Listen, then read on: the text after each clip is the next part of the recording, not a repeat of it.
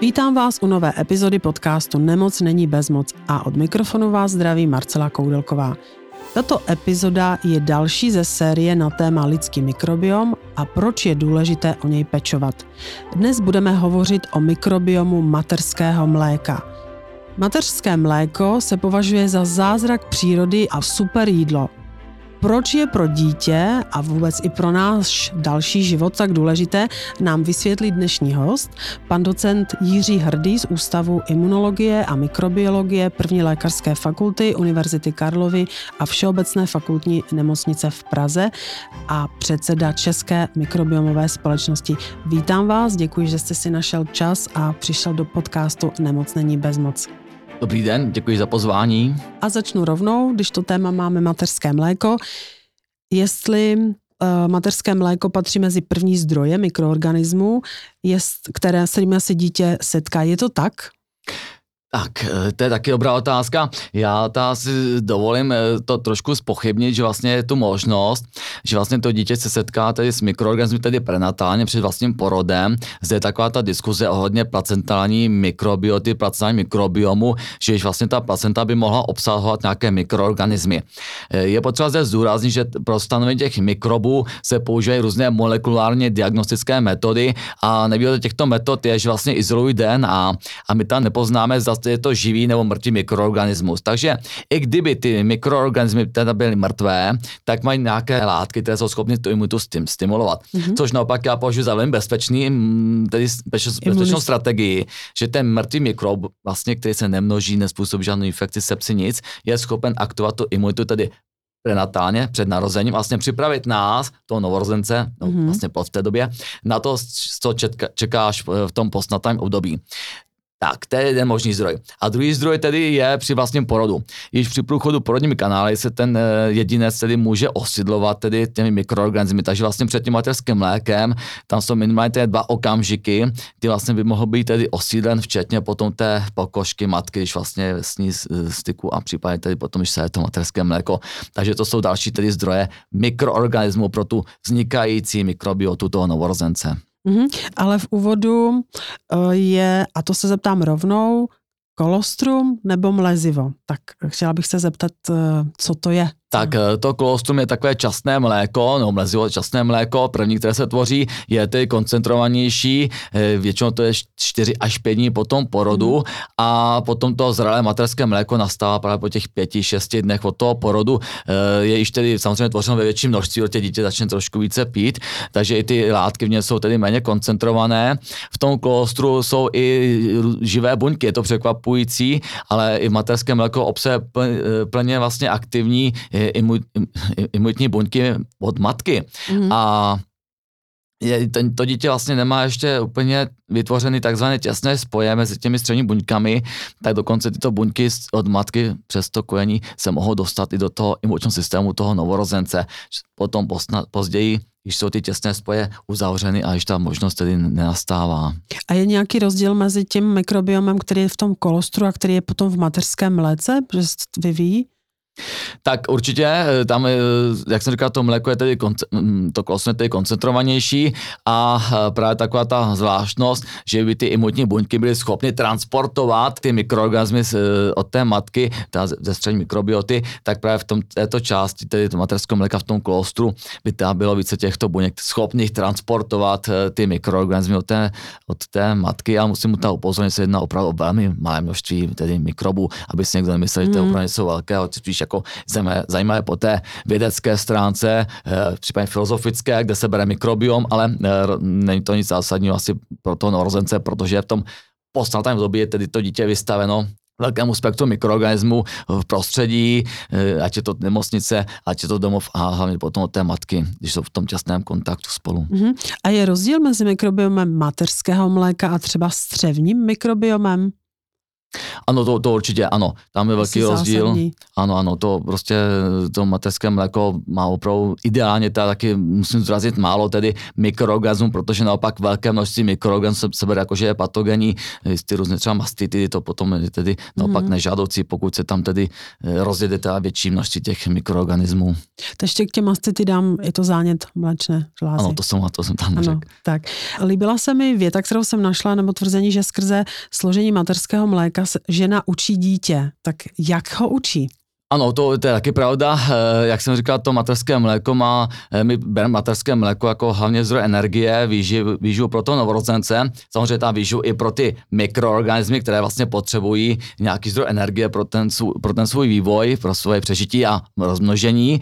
Ale zároveň to materské mléko obsahuje spoustu imunologicky aktivních látek, které jsou schopny vlastně i regulovat tu vznikající mikrobiotu. A to jsou různé protilátky, antimikrobiální peptidy a eh, potom i, jak jsem říkal, ty imunologicky aktivní látky, eh, které jsou schopny i toho jedince ochránit. Vlastně je taková pasivní imunizace toho jedince. Uh-huh.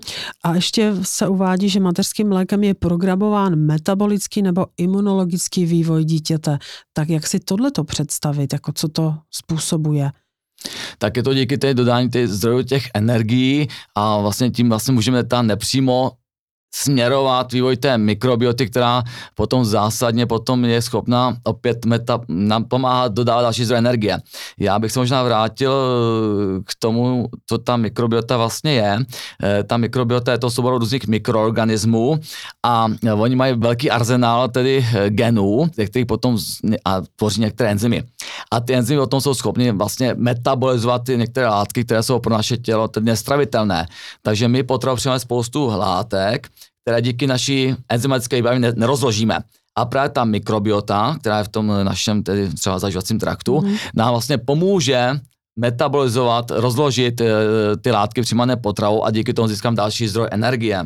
Mm, protože vlastně ty mikrobiomy taky potřebují z, ně, z něčeho Ano, žít. sobecky něco pro sebe, ale ano. jsou hodní, něco nám nechají, něco... dokonce nám třeba poskytují, eh, asi neznám ještě třeba ještě s tím vitaminem K, jo, takže vlastně nám poskytují další teda e, nejen zdroj energie, ale vlastně i vidíme třeba vitamíny.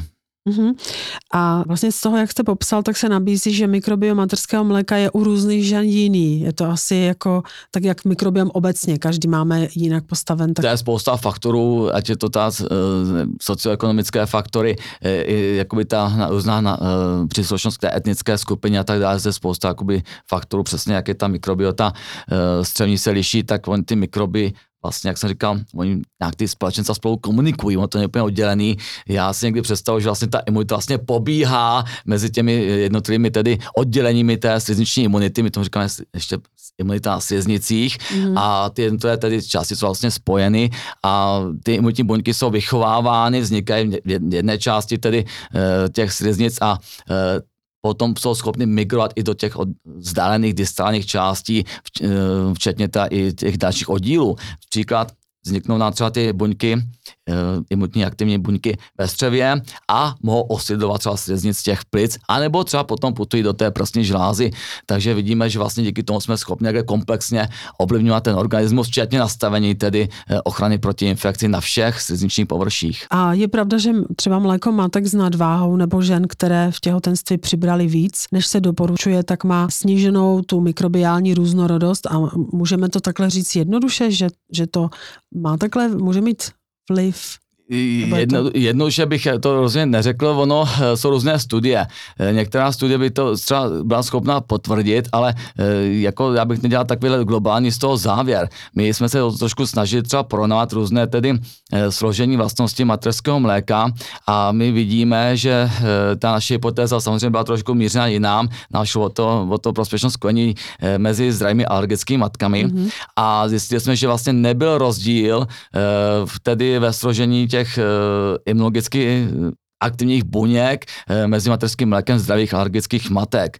Takže zase bych rozhodně nedošel k závěru, že by ty, to materské mléko těch žen s nad, nějakou nadvahou bylo špatné. Mm-hmm, není potřeba se obávat. A co třeba kravské mléko? Si pamatuju, že kdysi jsme byli někteří odchování kravským mlékem, tak když srovnáme kravské mléko a třeba materské mléko, Tak tam je pouze jakoby jiné složení. Je to prostě dáno, že to naše, nebo lidské mateřské mléko eh, je tedy bohatší, tá samozřejmě, když to dítě tá kojeno, tak je tedy, má i ty imunologické aktivní látky, když to, to kraské mléko je teda takové trošku, řekněme, chudší a je, je zde právě rozdíl, tá, no, to je potřeba připustit, proto vlastně se doporučuje tedy to kojení a pokud není možnost tedy kojit, tak potom se dávají různé tedy umělá mléka, hmm. než tedy to kravské Kravské. mléko. Já jsem dokonce našla, že vlastně kravské mléko podporuje eh, především růst svalové a kosterní hmoty, když to lidské spíš růst a vývoj mozku. Ano, to je to dáno, ta, v případě toho lidského mléka, tam jsou ta, ty různé látky, eh, jak jsem říkal, teďka se o to snaží ta, ty výrobci umělých mlék, že tam vlastně přidávají eh, různé třeba jonty a tak dále, aby tam vlastně podpořili tu, uh, ano, tu prospěšnost toho um, umělého mléka ve srovnání s tím mateřským hmm. mlékem. A proč mateřské mléko obsahuje látky, které dítě vůbec nedokáže strávit? Proč to, takhle to ta příroda udělala? Třeba mluví se o oligosacharidech. Že? Je tam právě ta před, předpoklad, že v případě eh, toho vagánního porodu vlastně to dítě je osidlováno vagální mikrobiotou a ta vaginální mikrobiota je bohatá na laktobacily. A ty laktobacily jsou enzymaticky vybaveny ke štěpení oligosacharidů a tím pádem potom to dítě, které je vlastně takto osídleno kolenzovanou laktobacily, je schopno potom štěpit tyto oligosacharidy přijímané tedy mateřským mlékem, což ty naše tělo nemá tu enzymatickou výbavu, bylo schopno štěpit, takže vlastně sázíme na ty mikroorganismy, které vlastně získáme tedy posnatání tou v rámci naší vznikající mikrobioty, která nám potom pomůže tedy rozštěpit ty oligosacharidy. Uh-huh. A když bychom si vzali, tak eh, co víc podporuje správné osídlení bakteriemi nebo mikrobiomem porod, kojení nebo kontakt s matkou No, to je otázka, no, t- jako ten první, eh, ten vaginální porod je super, že vlastně získáme tu mikrobiotu eh, z vaginálního porodu, z průchodu těmi vaginální mm. cestami, což by se dalo obejít třeba takzvaným, eh, teďka v té vědecké komunitě diskutován třeba vaginální seeding, vlastně mm. jsme schopni i tedy přenést tu mikrobiotu z té vaginy, tedy od té matky, takže to je varianta, jak, jako, jako by nahradit ten vaginální porod a potom tato kojení, jak říkám, to není pouze zdroj energie, mm. ale i imunologické aktivních látek, čili je to zásadnější a dlouhodobější efekt, protože tam dáme ty protilátky. Takže je to nejen ta pro formování té mikrobioty, ale i pro vývoj tedy imunitního systému novorozence. Mm-hmm. Takže v podstatě opravdu ta příroda je kouzelná v tom, jak to hezky takhle postupně v každé ty fázi porod, kojení, tak eh, každá ta fáze je velice důležitá pro ten další život toho člověka. Zajímavé je, že psychická nepohoda má velký vliv na složení mikrobiomu. Proč? Tak eh, my to říkám z té naší stránky logicky čeho opomíjíme, ale ta neuroendokrinní regulace zásadně ovlivňuje i funkčnost našich imunitních buněk, včetně potom tvorby různých antimikrobiálních peptidů, které zásadním způsobem potom regulují tu mikrobiotu. Takže ty různé populace lymfocytů potom jsou, jsou odlišné u těch lidí ve stálem stresu a potom jsou tedy schopné potom tedy eh, i třeba řekněme žádným způsobem tedy tu mikrobiotu tedy, nechci říkat eh, ničit, ale formovat. Mm-hmm. A může nějak strava ovlivnit mateřské mléko a potažmo mikrobiom? Ano, to, to, to je celkem známé a to možná si každý si pamatuje, že potom u těch eh, třeba jedinců s nějakou alergií do, doporučovali nosit nějakým složkám potravy, které mohou by, které by tam mohly potom jaksi tu alergii přenášet na to dítě. To asi je potom i pozornost těch eh, eh, žen, které mají děti, které mají nějaké exémy, tak potom ví, že třeba si dají čokoládu, tak potom dítě má exémy, nebo někdo se nedoporučuje vajíčka a tak dále takže je to potřeba jako vypozorovat, jestli po nějaký typu stravy by to dítě potom třeba nemělo ty exémy, ten se omezil poznat ty exémy. Ale takže ten poukazuju na to, že ta strava zásadním způsobem vlastně ovlivňuje, eh, co to dítě dostane tím mateřským mlékem a formuje vlastně i sensitizaci toho jedince pro případný rozvoj těch eh, nežádoucích imunitních odpovědí. Mm-hmm. A teda může i ta má, matka nějak ovlivnit třeba, že bude se nějak lépe stravovat nebo pít víc eh, kyselého mléka nebo já nevím, aby to určitě ano, mléko... jako nemusíme zase to eh, jít do extrému, ale určitě široká pestrá strava je to asi nejvhodnější. Pokud ta víme, že nějaká složka ta by vedla k nějakým nežádoucím efektům z těch zemky, tak to vyloučit, ale jinak není důvod třeba nějaké složky stravy, pokud ten, i třeba ta matka netrpí nějakým problém, třeba cel, v případě celiakiu je to asi jasné, ale mm. pokud není nějaký zdravotní problém, tak rozhodně co nej, nejbohatší pestrá strava. Mm. A jestli existuje rozdíl v, um, v růstu a vývoji předčasně narozených dětí podle toho, um, podle druhu materského mléka, to znamená dárkyně od matky, umělá strava, Neví, nemáte s tímhle zkušenost, to je spíš tak, možná eh, nevím, jestli vývoj, vývoj, vývoj a růst, ale rozhodně obezita. Eh, je, je jak, jak si popsáno, že jedinci, které jsou potom, kteří jsou tak kojení, eh, tak většinou mají nižší BMI než ty děti, které mají to umělé materské mléko. Tak tam ty děti, co jsou tedy na tom umělé materském mléce, tak většinou tedy mají větší váhové přírostky ve srovnání s mm. jedinci, které jsou tedy standardně kojení. A hodně diskutováno je v různých těch skupinách, u těch maminek je, co probiotika, jaká jsou nejlepší asi vůbec u těchto těch malých dětí, novorozenců probiotika. Eh, tak to je výborná otázka. U těch probiotik je to velmi komplikovaný, protože na trhu máme široké spektrum probiotik a je těžké říci, že by jedno probiotikum eh, jak si fungovalo stejně prospěšně pro všechny jedince. Je to dáno tím, že každý z nás si již do vínku přinesl tedy nějaké, nějaké, nějaké vlohy, nějaké geny a naopak třeba někteří jedinci mají i nějaké mutaci v eh, nějakých genech, čili vlastně nějaké geny chybí a potom třeba špatně rozpoznají určité složky mikrobioty, mikrobiomu a mohou na to reagovat neadekvátně. E, takže to je obecně, ale při těch probiotik, e, tak e, tam je potřeba zaměřit na tu bezpečnost. E, ono sice je to, vypadá to, že to je prospěšný mikroorganismus, ale e, pokud je, je tedy jaksi u nějakého jedince, který je nějak indisponován, e, třeba má nějaký imunodeficit to dítě, tak by to mohlo být e, problematické. Takže já myslím, že ta probiotika, která by měla podávat určitě vždycky po konzultaci s daným lékařem, rozhodně ne tedy bez konzultace u těch novorozenců, a hlavně u těch předčasně narozených. Tam opravdu je to dobré tedy dělat i třeba samozřejmě ty děti potom většinou jsou tam v nemocnicích, takže byl pod tím dohledem mm. a hmm. rozhodně ta se nepošle do nějakých velkých experimentů a poradit se prostě dbát na tu bezpečnost. Říkám, je to živý mikro, mikroorganismus, takže ačkoliv z, z teorie nebo z naší předpokladu by bylo dobré že by ta probiotika vlastně pomáhala vyzrávání toho mm-hmm. imunitního systému a případně ještě vývoji mikrobioty mm-hmm. a tak musíme si vybrat vhodná, bezpečná probiotika. A to je spíš opravdu po konzultaci s lékařem. Určitě ano, každá nemocnice no, no, má nějakou zkušenost, tak doporučí, eh, s čím mají dobrou zkušenost, mm. co mhm. třeba funguje a mají nějaké prospěšné efekty. Někdo třeba dokumentuje právě ty, ta probiotika, že zabraňují rozvoji té nekrotizující enterokolitidy, takže potom by bylo možné tato probiotika podávat, ale vždycky říkám, eh, hlavně ta po poradě ta s tím lékařem, protože ten bude vědět o tom dítěti více, jestli tam nehrozí nějaký imunodeficit, to třeba i v rámci rodiny. Podívat se si nějaké té anamnéze, nevidíme, že by tam se nějaká choroba vyskytla, která by mohla predisponovat ty děti eh, k nějaké tedy imunitní poruše, nebo opět, mm. že něco třeba chybí. Jo, to potom by byl velký problém, protože eh, my, nebo ten náš imunitní systém si musí nastavit nějakou rovnovážnou interakci s těmi mikroorganismama. A pokud ta bohužel nejsme schopni vyvinout efektivní imunitní obranu, tak potom by ten mikroorganismus by mohl nás vlastně třeba poškodit, protože ta probiotika se většinou podá na nějaký vyšší dávce. Mm-hmm. Říkám, opravdu to se po konzultaci s tím lékařem eh, u těch dětí je to opravdu taková citlivá problematika. Mm-hmm. A ještě jste řekl takové cizí slovo jako enterokolitída, tak jenom na dovysvětlení.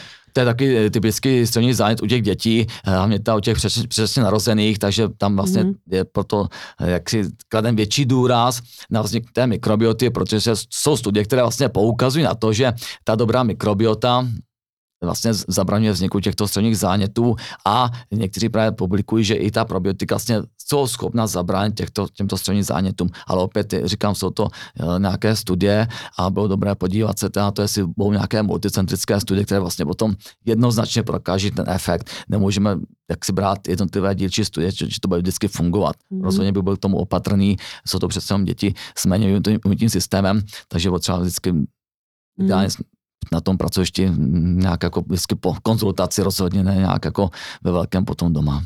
A v úvodu vlastně jste mi říkal, že jste spíše imunolog ta, a říkal jste, kolik, um, zmínil jste několikrát slovo imunodeficience, tak jestli byste ještě vy, přiblížil, vysvětlil.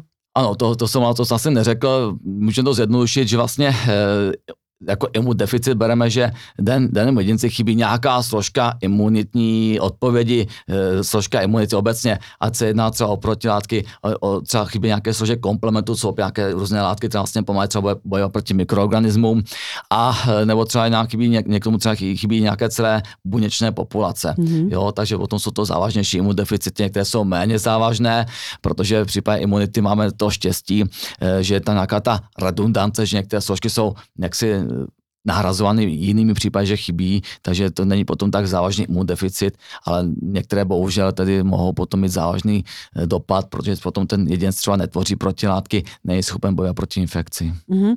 A ještě jste zmínil špatný nebo do, jako hodný, dobrý mikrobiom.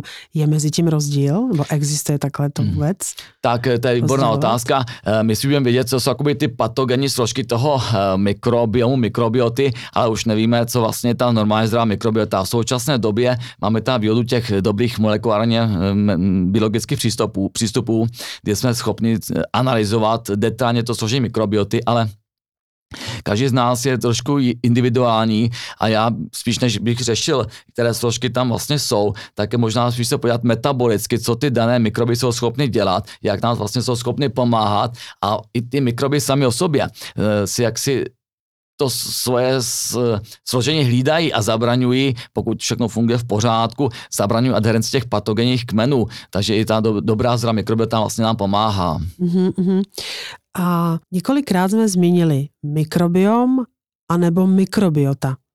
Který ten výraz je správný, nebo jak ho používat? Já se dovolím ještě říct další termín mikroflora. Ano. Já myslím, že tento termín bude asi znát uh, většina z nás a uh, je to teda spíš takový starší, uh, můžeme říct dokonce i nepřesný termín, protože mikroflora, když to přenesu, tak pidi kytičky, tak to není úplně ten termín, který vlastně označuje to naše společenstvo, ty, na, ty naše mikroby, ten, ty naše mikroorganismy v tom, opět všichni většinou budeme používat tu střední mikrobiotu, ale musíme si říct, že vlastně ta mikrobiota je vlastně na všech našich površích, včetně kůže, e, máme i v plicích, takže není to pouze teda e, střevo, ale když se omezíme na to střevo, kde vlastně nejvíce studií, tak vlastně ta mikroflora je to velmi komplexní a právě proto, že to nejsou ty e, kytičky, eh, tak používám termín mikrobiota. Eh, takže vlastně soubor mikroorganismů je teda ta eh, mikrobiota, ten modernější termín a nejsou to pouze bakterie, jak jsme se tady většinou snažili jako povídat o bakteriích, jsou tam i další houby, kvasinky, jsou to i prvodci, archaky, divný bakterie, které mají dokonce introny, potom tam jsou i fágy a viry. Mm-hmm. Fágy jako bakterofágy, jako viry, bakterie můžeme jednoduše říci. No a ta takže ta, ta mikrobiota a teď pojďme na ten mikrobiom. E, já jsem sám na sebe byl hrdý, že jsem se naučil zjišťovat mikrobiotu a mikrobiom a e, zjistilo se, já jsem tam vnímal mikrobiom jako soubor genů mikrobioty. On to vypadá jednoduše a se ukazuje, že spíš ta hraje roli, nebo je preferován e, takový ekologický Eh, význam eh, té mikro, toho mikrobiomu, kdy vlastně rozumíme soubor mikroorganismů v daném prostředí, včetně těch různých složek daného prostředí, eh, fyzikálních, chemických vlivů a těch metabolitů, které ta mikrobiota tvoří. Takže mikrobiom tedy širší tedy Komplexně. význam, zahrnuje i tu mikrobiotu, včetně těch jejich složek.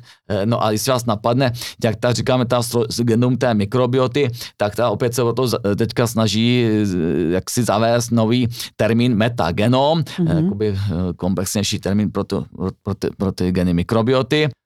No to je také všechno. Dobře. Já vám moc děkuji za toto eh, podrobné vysvětlení a pane docente, děkuji, že jste si našel čas přijít a vysvětlit z těch dvou pohledů jednak novorozence mateřského mléka právě do podcastu Nemoc není bezmoc. Moc děkuji a nashledanou, budu se těšit zase příště. Děkuji, nashledanou. Hostem byl pan docent Jiří Hrdý z Ústavu imunologie a mikrobiologie a také předseda mikrobiomové společnosti. Loučím se s vámi a budu se těšit zase za týden.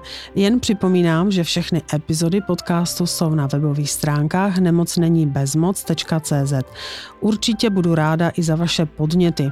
Napište mi, jaká témata by vás zajímala a přihlašte se k odběru našeho newsletteru Vždy budete vědět, kdy vyjde nová epizoda, dostanete zprávu rovnou do e-mailové schránky. Mějte klidné dny a nezapomínejte, že nemoc není bezmoc.